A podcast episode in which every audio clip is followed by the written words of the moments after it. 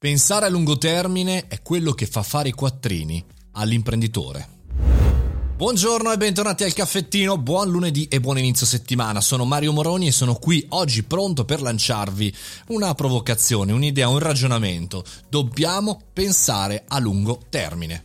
Oggi siamo fin troppo abituati a pensare a breve termine, a brevissimo termine, sempre all'oggi, sempre all'ora, sempre al domani e sempre meno invece siamo abituati, ci siamo allenati a fare progetti a medio-lungo termine. Un po' perché chiaramente il mondo del business è molto frenetico, molto eh, veloce, un po' anche perché il mondo della comunicazione ci obbliga a dover pensare sempre all'oggi, al domani, insomma al futuro prossimo. Però se ragioniamo eh, con un po' più di tranquillità, con un po' più di pianificazione, capiamo benissimo che il ragionamento a lungo termine è un punto fondamentale delle nostre strategie. Non sto parlando di fare forecast o previsioni, business plan ad anni ed anni in avanti. Sappiamo bene quanto è importante ormai ragionare, non dico per mese per mese, ma trimestre per trimestre, al massimo quelli bravissimi semestre, ma in questo periodo storico è, è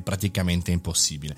Sto invece eh, portando la vostra attenzione su delle scelte. Quando noi scegliamo, per esempio, so, di aprire un'azienda, di lanciare un servizio, di lanciare un prodotto, di fare una certa operazione, eh, abbiamo sempre lo stress di ragionare su feedback immediati, su situazioni immediate, su punti immediati, eh, che va bene eh, se chiaramente abbiamo l'obbligo di gestire la contingenza, ma va molto male se in realtà noi vogliamo dare una risposta nost- al nostro quesito. È come se lanciassimo un prodotto e ci fermassimo solamente ai primissimi feedback che arrivano, che ne so, dalla nostra cerchia di clienti affezionati, dalla nostra cerchia di, di, diciamo, di persone lookalike simili e invece dovremmo avere la prontezza dei riflessi di attendere, aspettare e poter basare le nostre previsioni, le nostre azioni anche nel medio-lungo termine, anche andando talvolta contro a quelle che sono le leggi del mercato. Lo so, starete dire, dicendo voi, beh, è facile, insomma, sei tanto cash flow, sei tanti soldini in parte,